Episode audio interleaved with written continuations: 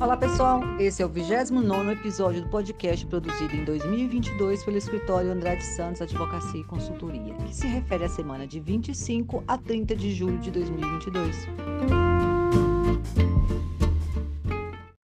Certamente a notícia mais importante e interessante desta semana foi a publicação da portaria conjunta do Ministério do Trabalho e Previdência Social e do INSS de número 7 ela foi publicada na sexta-feira e já ganhou grande repercussão, porque ela permite que seja concedido o auxílio-doença, atualmente conhecido como auxílio por incapacidade temporária. Então, quando vocês ouvirem auxílio por incapacidade temporária, era o antigo auxílio-doença.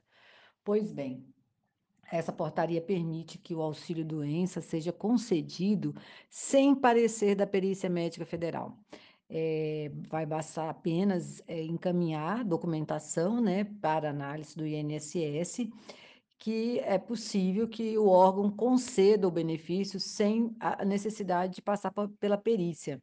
Isso se o tempo de espera da perícia for superior a 30 dias. É uma portaria, eh, já vou destacar de, de pronto, que ela tem prazo de duração. É, ela começou a viger, né? Ela já está valendo a partir de sexta, mas ela só vai vi vingar ou vigorar ou valer por 30 dias, é isso mesmo. Ela não é uma portaria de é, permanente. É, também na, né, né, na própria norma, a previsão de que isso possa ser prorrogado, mas o pensamento inicial é que dure apenas 30 dias, e eu imagino que o objetivo é desafogar o órgão, porque eu sei, né, de fonte segura que muitas perícias, inclusive, estão sendo marcadas para o ano que vem. Perícias, é, é, situações que estão acontecendo agora neste meio do ano, né, em julho, e que, é, dependendo da cidade, é, infelizmente, o, a data da perícia está sendo agendada para o ano que vem, né? Janeiro, fevereiro, até março, já vi. Então, é, é realmente é, terrível a situação, porque quem está afastado é, precisa de, de, de, manter a sua própria sobrevivência, né? Precisa estar tá com alguma fonte de renda garantida, né? Então, voltando aqui na portaria e o porquê, né, que a gente acabou de esclarecer, é, então vamos lá. A primeira situação, o primeiro requisito são é justamente a, a agenda, o agendamento está previsto para mais de 30 dias da data do protocolo do pedido. Bom, é, outros requisitos são apresentação né, de documentação que esteja legível, seja atestado ou laudo médico, e não pode ter rasura, tem que conter lá né, o CID ou informação da doença, tem que constar o, o carimbo ou informação com o CRM do médico expedidor. É muito, é obrigatório, nem ia falar muito importante, mas não é o que se aplica, é obrigatório que o médico informe o período de afastamento, né? Qual é a previsão de afastamento? Então, quando iniciou o repouso, porque aí é, é, né, já é mesmo normal do atestado, mas também uma previsão de duração desse afastamento. Sem esse requisito, o, a perícia, é, a, a, concessão do auxílio não será efetivada, tá? Então, é, a portaria contém lá todas, né, os, os cinco itens que são obrigatórios e são aqueles mesmos que de uma, de uma concessão ou de uma emissão de um atestado normal. A única exceção, e eu vou abrir essa, esse comentário aqui, é a questão do CID, né? Porque o item 3 aí da, do artigo 3 dessa portaria estabelece como um dos requisitos obrigatórios para concessão do auxílio através de análise documental, ou seja, sem necessidade da perícia, que contém o documento a informação sobre a doença ou CID. Então, como a, a, a inclusão do CID ou informação sobre a doença não é obrigatório para os médicos, é necessário que o, que o, o paciente ou né, quem está sendo atendido solicite essa informação, tá? Porque nós temos aí é, a legislação do CRM, né, do Conselho é, de Medicina, que determina que não se deve colocar o CID de maneira alguma sem a a a autorização ou melhor, a solicitação do paciente. Então, não deixem de solicitar, porque o INSS, por sua vez, já não está aceitando mais atestado sem essa informação. Ou que pelo menos contenha lá informações da doença. Como é a o CID é melhor, né, no sentido de guardar mais privacidade, então que seja o CID. Bom, outro ponto fundamental para que todos saibam, é que essa portaria não se aplica a auxílio por incapacidade de natureza acidentária, ou seja, se o afastamento foi motivado por um acidente de trabalho, seja ou qualquer tipo de acidente, eh, né, mas normalmente é o de trabalho mesmo, na a regra fala sobre isso, não se aplica essa previsão aqui, essa possibilidade de adiantar a concessão do auxílio previdenciário, infelizmente, tá.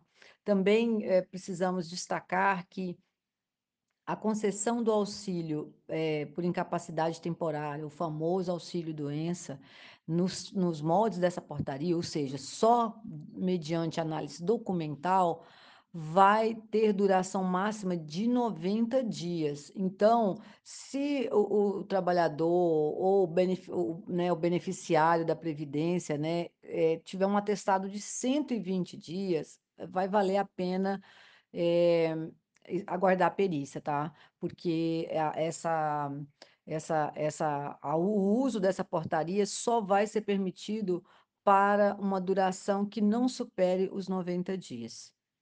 Assim também como o requerimento de um novo benefício, também por análise documental, segue as mesmas diretrizes de qualquer solicitação de auxílio, que é o aguardo de 30 dias após a última análise realizada. Então, eh, infelizmente, se você tem né, a situação que eu mencionei agora, eh, 90 dias de atestado e o seu médico entende que você precisa de mais de mais 30, mais 20, mais enfim, com a quantidade que for que supere os 90 dias, vai ter que aguardar mais 30 dias até entrar com um novo pedido.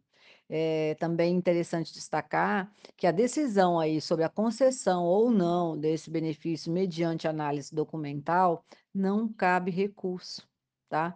Então, se não for deferido ou for deferido em valor, eh, em dias inferiores ao que você acha que é o necessário, ao que o seu médico entende como necessários para o seu descanso, seu seu restabelecimento, eh, esse recurso não é possível. E aí o que que acontece? Aguardar 30 dias, né, entrar novamente com pedido e aí talvez seja o ideal passar pela perícia, porque eh, no caso da análise documental já não foi deferido, né, então a perícia pelo menos ela pode o médico do do, né, do INSS pode entender de maneira diferente do que entendeu a análise documental. Que aliás será feita também, né, conforme prevê aí a norma, será feita por peritos médicos federais, né, pessoas que são habilitadas para tanto. E para encerrar, uma informação também muito interessante, muito importante que a norma prevê, é que se a a a pessoa já entrou com pedido e já já tem perícia agendada na data da expedição da portaria, ou seja, nessa sexta que passou, eh, pode mesmo assim, eh eh, ingressar com pedido aí de alteração de perícia médica presencial para análise documental. Então, eh, às vezes, né, esses casos que eu citei no começo aqui do do do nosso do nosso bate-papo sobre o tema, de que pessoas, eh, estão aguardando aí, né, muitos meses pela frente até a perícia médica, já quiser, eh, utilizar os benefícios da portaria, pode. Então não é não se aplica a portaria não se aplica só para casos que se iniciem a partir da publicação dela, ou seja, dessa sexta que passou, salvo engano, 29 de julho, né, isso, sexta-feira foi 29 de julho. Então, a portaria ela não se aplica somente para para situações que comecem a partir de agora, ela ela também atende, eh eh, pedidos de auxílio previdenciário que já estejam em curso aguardando essa perícia, desde que supere os 30 dias da data do requerimento. Esse é o é um é o primeiro requisito a ser observado.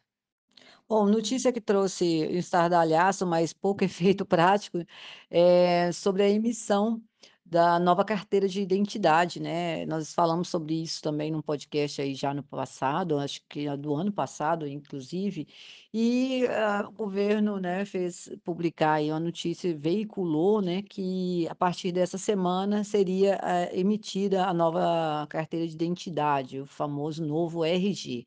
Pois bem, mas não é bem assim, né. Na verdade, eh, o novo RG começou a ser emitido na terça-feira, né, dia 26, apenas no estado do Rio Grande do Sul. E depois vai ser, eh, disponibilizados no no Distrito Federal, né, depois no Paraná, Minas, Goiás, Acre e os demais estados não têm previsão também, tá, pessoal. E também, eh, não também não é qualquer pessoa que pode chegar lá, tá, eh, e pedir o novo o novo RG. Apenas para quem for tirar o primeiro RG, é que vai, eh, ser possível a emissão do documento nesse novo formato. Além, é claro, de pessoas que estiverem com, eh, o CPF errado, enfim, com alguma necessidade de reedição do documento, necessidade real mesmo, é que vai poder fazer através e aí optar, né, pelo novo RG no estado do Rio Grande do Sul, tá. Eh, né, a gente já sabe que o objetivo aí é fazer essa unificação nacional sobre com a carteira, né, com o novo RG e e esse documento substitui muitos outros, mas, eh, saibam que há há há há divergências, há há há entidades que não concordam com o conteúdo do documento, já entraram com ações diretas de inconstitucionalidade, e então eu não sei como é que, né, se ele vai ainda sofrer algum ajuste, mas o fato é que ele está sendo implementado em partes, não é algo que que você possa, em qualquer estado da federação, buscar a emissão desse documento, nem se você se for a primeira expedição ou precisar de retificação, né, só naqueles estados que eu citei no início. Notícia que não teve muita repercussão, mas é muito importante, eh, porque, né, também, eh, trata diretamente dos benefícios do INSS, todo tipo deles, é a portaria de bens do INSS número 1037, que foi publicada também nessa semana aí, ela foi publicada na quarta-feira, mas se refere às terça, né. Pois bem, essa portaria informa que será verificado mês a mês, junto à Receita Federal, a regularidade do CPF de cada beneficiário, indistintamente. Então, acredito que o governo tenha conseguido aí um sistema de que de varredura, né, eficiente, e ele vai fazer essa varredura por CPF de beneficiário mensalmente. E aqueles CPFs que estiverem em situação irregular, suspensa ou cancelada, o benefício também vai ser cancelado automaticamente. Como que o beneficiário vai saber dessa dessa situação? Ao consultar a rede bancária ou quando receber um AR da do INSS informando. Então, geralmente, né, eu acredito que vai ser até mais rápido o beneficiário saber pela rede bancária, ele vai tentar sacar o benefício e vai en encontrar, né, um bloqueio e essa informação, procure a Receita Federal, a RF RFB, Receita Federal do Brasil. Então, aqueles que têm que que encontrarem essa situação de agora em diante, corram pra Receita Federal, porque realmente o benefício não vai ser pago enquanto estiver com essa pendência. E depois daí precisa informar o INSS de que foi regularizado. Eu falo que deve informar, a portaria também menciona isso, embora, eh, eu eu acho injusto pra beneficiário, porque se vai haver o rastreio mensal por que não já rastrear inclusive aqueles que já estão suspensos, né, por algum motivo. Mas eu imagino que o rastreio vai vai acontecer somente daqueles ativos, então os inativos, por algum motivo, né, com benefício inativos no sentido do benefício bloqueado, eles já vão sair desse sistema de rastreio. Então, né, aí eu acredito que daí só vão voltar, é, a, receber o benefício e a entrar no sistema de rastreio, rastreio do CPF pela Receita, aqueles que regularizarem e informarem o órgão previdenciário, informarem o INSS dessa situação. Tá? Então, muita atenção, porque o decreto, a portaria não teve repercussão, mas vai começar a acontecer a partir de agora e a, a, com consequências é, é, imediatas, né? Essa portaria já está vigorando e então, né, eu imagino que os rastreios já vão começar a acontecer a partir de agora de agosto e o bloqueio automático também. Então, muita atenção e ação, né? Corram até a Receita Federal, regularizem o CPF para continuar recebendo benefício.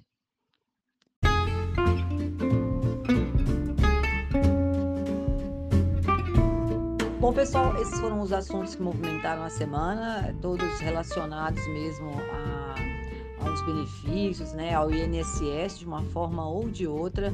Eu espero que tenha o podcast atendido o caráter informativo, ainda que de maneira superficial, é, e tenha sido de utilidade para vocês qualquer dúvida relacionada aos temas ou que de assunto que nós não abordamos, qualquer crítica, sugestão, por favor, mande e-mail para atendimento@andradesantos.com.br ou contato@andradesantos.com.br. Nós desejamos a todos excelente mês de agosto. Estamos aí, né, virando realmente uh, para o segundo semestre do ano. Espero que ele seja melhor do que o primeiro, com muitos desafios, né? E um agosto que seja é, produtivo, eficiente, com muita saúde e proteção para todos. Nós vamos seguir juntos sempre.